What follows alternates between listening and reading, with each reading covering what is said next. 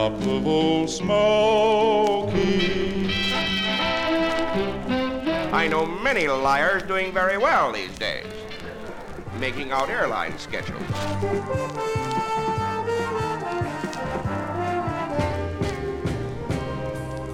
Mr. Bojangles. A date which will live in infamy.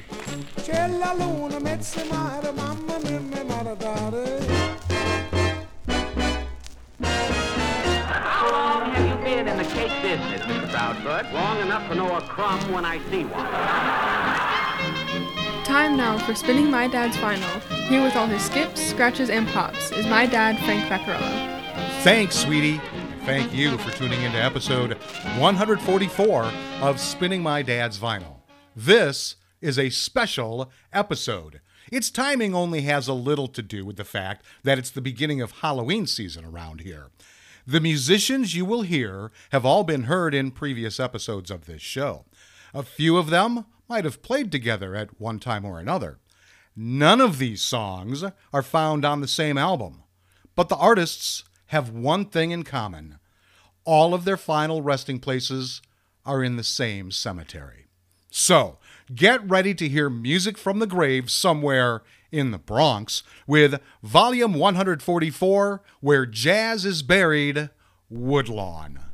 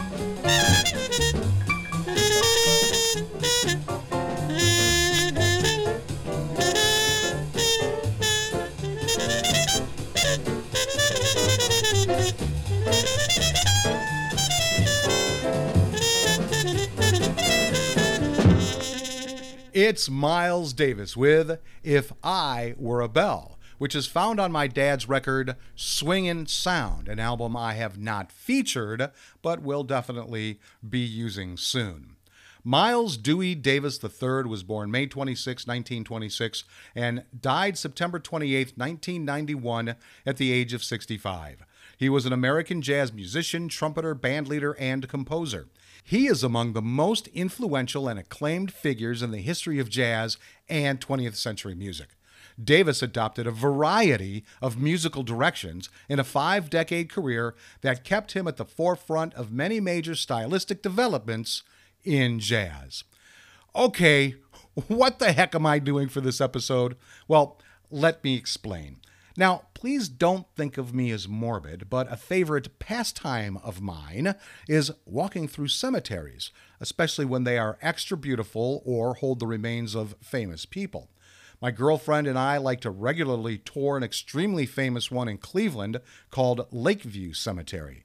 Not only do the grounds house a hillside of thousands of daffodils each year, they're beautiful when they're blooming, but there are several famous people buried on these beautiful grounds, including the DJ that popularized the term rock and roll, Alan Freed. And oh, yeah, the large mausoleum for our 20th president, James A. Garfield, is in this cemetery.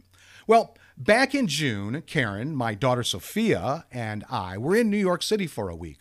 One of my goals was to visit the grave of my dad's favorite trumpet player, Louis Armstrong, whose final resting place is in Flushing Cemetery in that neighborhood of Queens.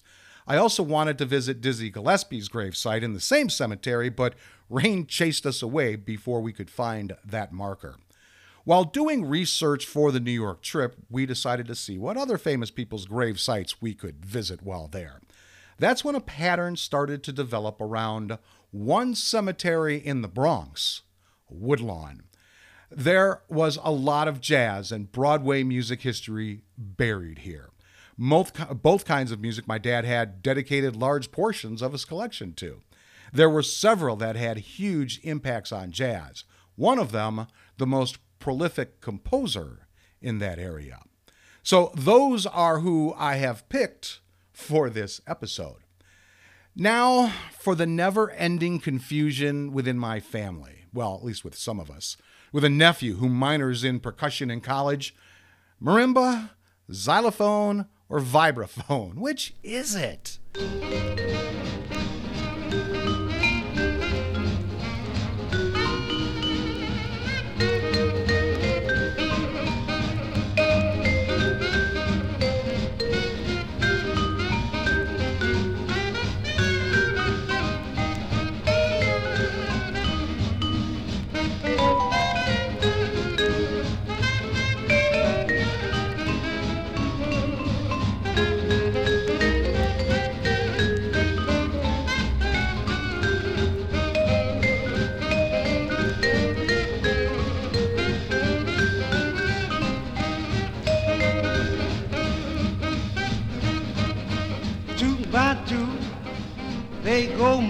Through those sweethearts on parade.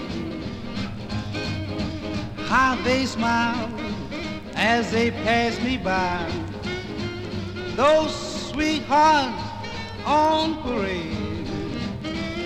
I'd love to join their fun, but they bar me. It takes more than one to make an army. Do that, do How I find just to fall in line with the sweetheart on parade.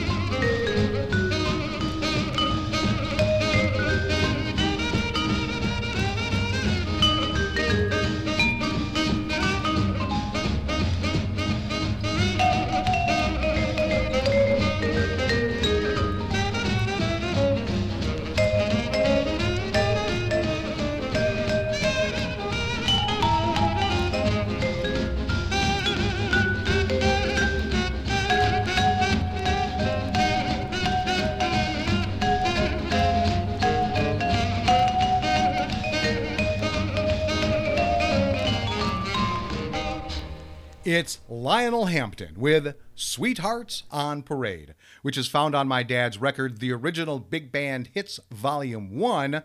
Another album I have yet to feature. There are over 600 records behind me. Lionel Leo Hampton was born April 20th, 1908, and died August 31st, 2002, at the age of 94. He was an American jazz vibraphonist, pianist, percussionist, and bandleader. Hampton worked with jazz musicians from Teddy Wilson, Benny Goodman, and Buddy Rich to Charlie Parker, Charles Mingus, and Quincy Jones. In 1992, he was inducted into the Alabama Jazz Hall of Fame, and he was awarded the National Medal of Arts in 1996. Since there is no single record we're featuring, I'll skip this segment and get right back into music. So, more drums, please.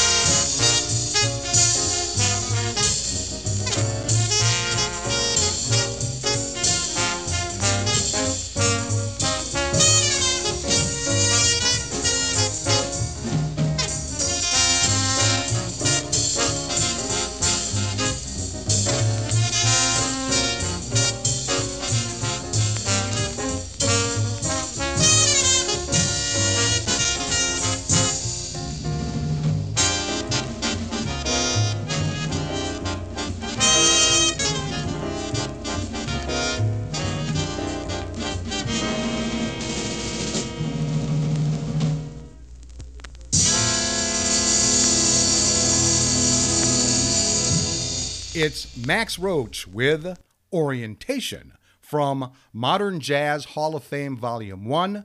That's the record featured on this show in Volume 17, Modern Jazz Hall of Fame. Maxwell Lemuel Roach was born January either 8th or 9th, 1924. There's some confusion there, and he died August 16th, 2007, at the age of 83.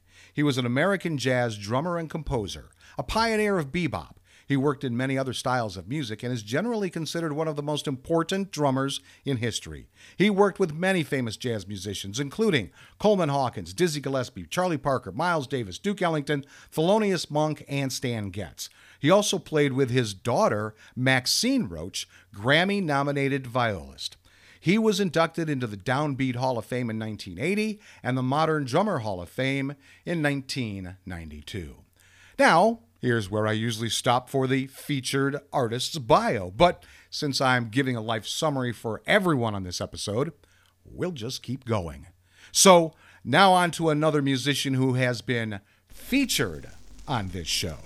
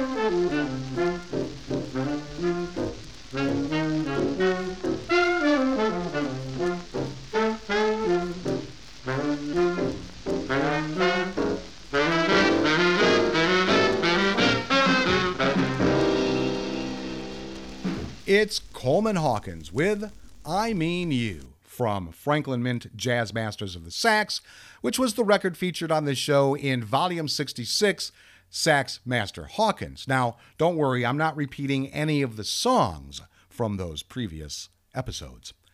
Coleman Randolph Hawkins was born November 21, 1904, and died May 19, 1969, at the age of 64. Nicknamed Hawk and sometimes Bean, he was an American jazz tenor saxophonist, one of the first prominent jazz musicians on his instrument. As Joachim E. Berendt explained, quote, There were some tenor players before him, but the instrument was not an acknowledged jazz horn, unquote. While Hawkins became known with swing music during the big band era, he had a role in the development of bebop in the 1940s. Okay, time now for this episode's interesting side note, and it has to do with our visit to Woodlawn Cemetery. The rain that chased us out of Flushing Cemetery in the Queens also cut our trip to Woodlawn short back on the island of Manhattan. Our initial goal was to get to as many of the grave sites of the artists that are on this episode as we could. We had geopositioning coordinates of all but two of the graves, and we had hoped to get lucky on those. One thing I did know was that Miles Davis and Duke Ellington were across the driveway from each other. So that's where we decided to head first, since I felt they were the two most important on this list. Woodlawn is a beautiful cemetery that we would have loved to have spent more time at. Now, this is from their website.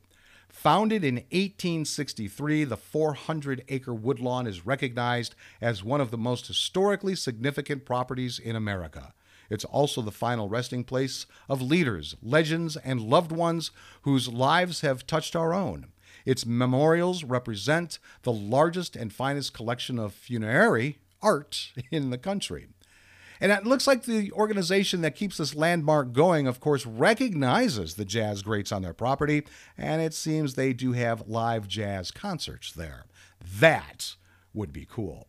Now, there must be miles of driveways in the cemetery, but Google Maps did us good for once. You could see the large black marble marker for miles from quite a distance. We parked near and grabbed a few photos, then walked to the other side of the driveway to visit Duke.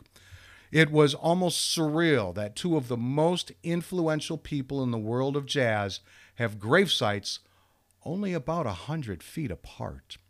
It was actually a moving experience. Too bad it was raining and we still didn't end up getting home until 1 a.m., so we really had to leave. But I'm glad I did what I was able to do, and I hope you have enjoyed the concept behind this episode. Okay, back to the music and back to another trumpet player you've heard a couple of times on this show.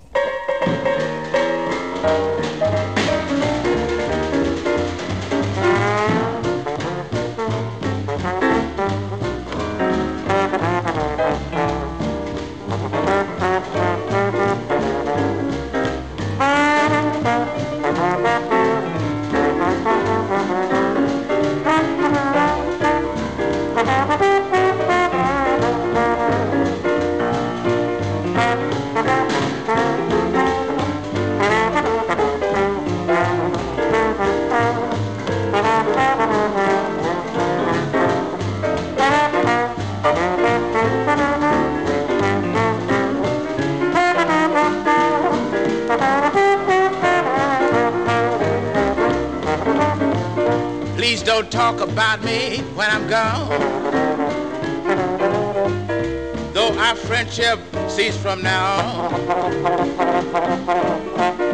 If you can't say anything real nice,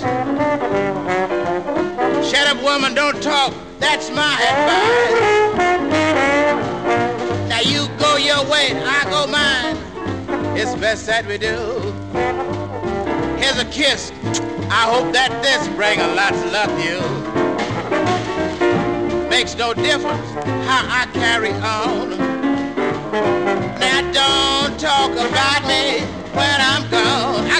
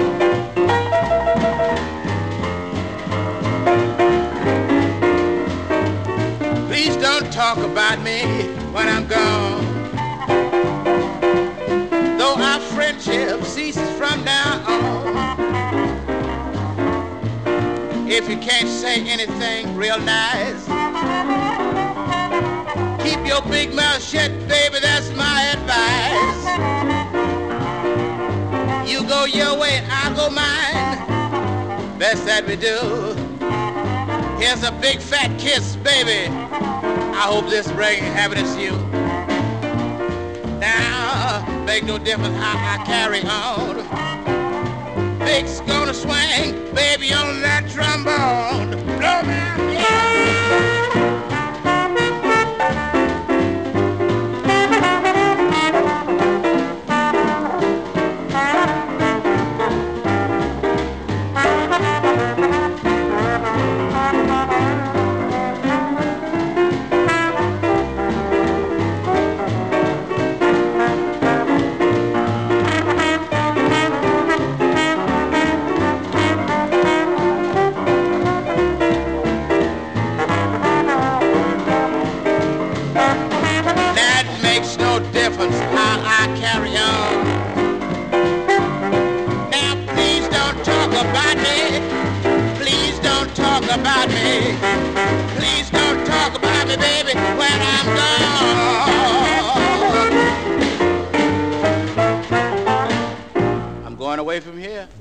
Jones, with probably the most appropriate name for a song on this episode, Please Don't Talk About Me When I'm Gone, from the album Trumpet on Tour. And that record was featured in volume 45, Jonah's Trumpet on Tour. Jonah Jones was born Robert Elliott Jones on December 31st, 1909, and died April 30th, 2000, at the age of 90. He was a jazz trumpeter who created concise versions of jazz and swing standards that appealed to a mass audience. In the jazz community, he is known for his work with Stuff Smith. He was sometimes referred to as King Louis II, a reference to Louis Armstrong. Now, I did want to mention a few others who were laid to rest in Woodlawn. The saxophonist Ornette Coleman is there, but my dad didn't seem to have any music of his within the collection, or at least I couldn't find his name on the many various artist recordings my dad had. Uh, there were also at least four, at least four famous composers buried here. Not necessarily all jazz, but they are all names that seem to be popular in my dad's collection. And they are Irving Berlin, W.C. Handy, Oscar Hammerstein, and George Cohan. And now for, imagine that, another trumpet player and an early influencer to boot.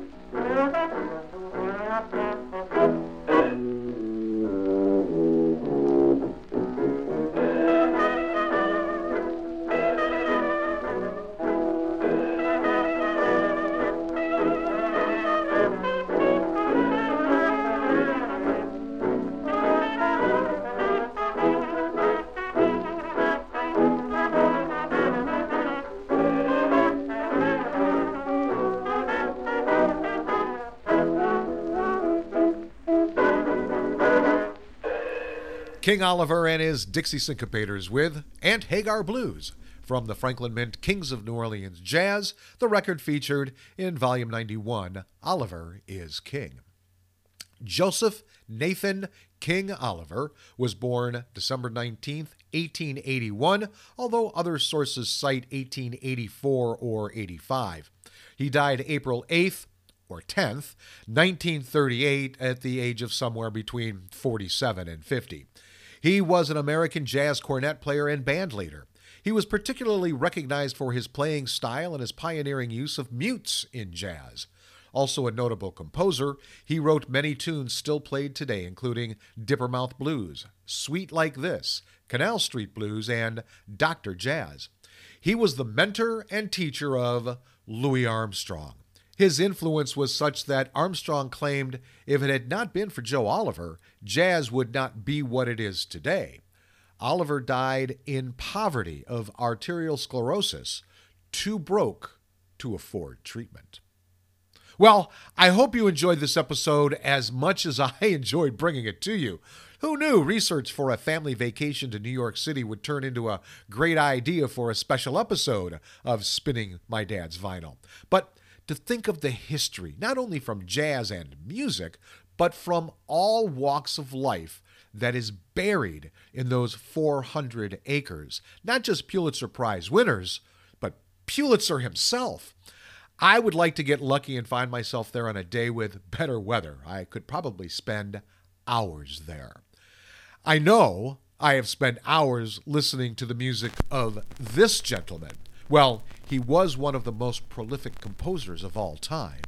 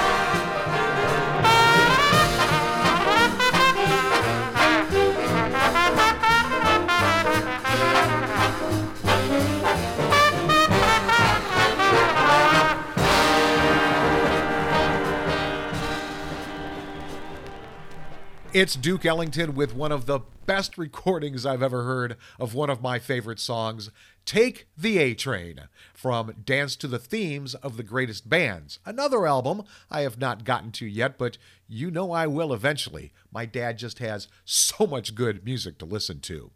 Edward Kennedy Duke Ellington was born April 29, 1899, and died May 24, 1974, at the age of 75. He was an American jazz pianist, composer, and leader of his eponymous jazz orchestra from 1923 through the rest of his life. A master at writing miniatures for the 3 minute 78 RPM recording format, Ellington wrote or collaborated on more than 1,000 compositions. His extensive body of work is the largest recorded personal jazz legacy, and many of his pieces have become standards. And there you have selections from just some of the great musicians buried in the Bronx. This was a special episode. So thanks for tuning into volume 144, where jazz is buried Woodlawn, however you did. If you want more information about this show, head over to spinningmydadsvinyl.com. I'll be back next week with all my skips, scratches, and pops for volume 145 Inside Shelley Berman. Until then, go with the flow, my friends.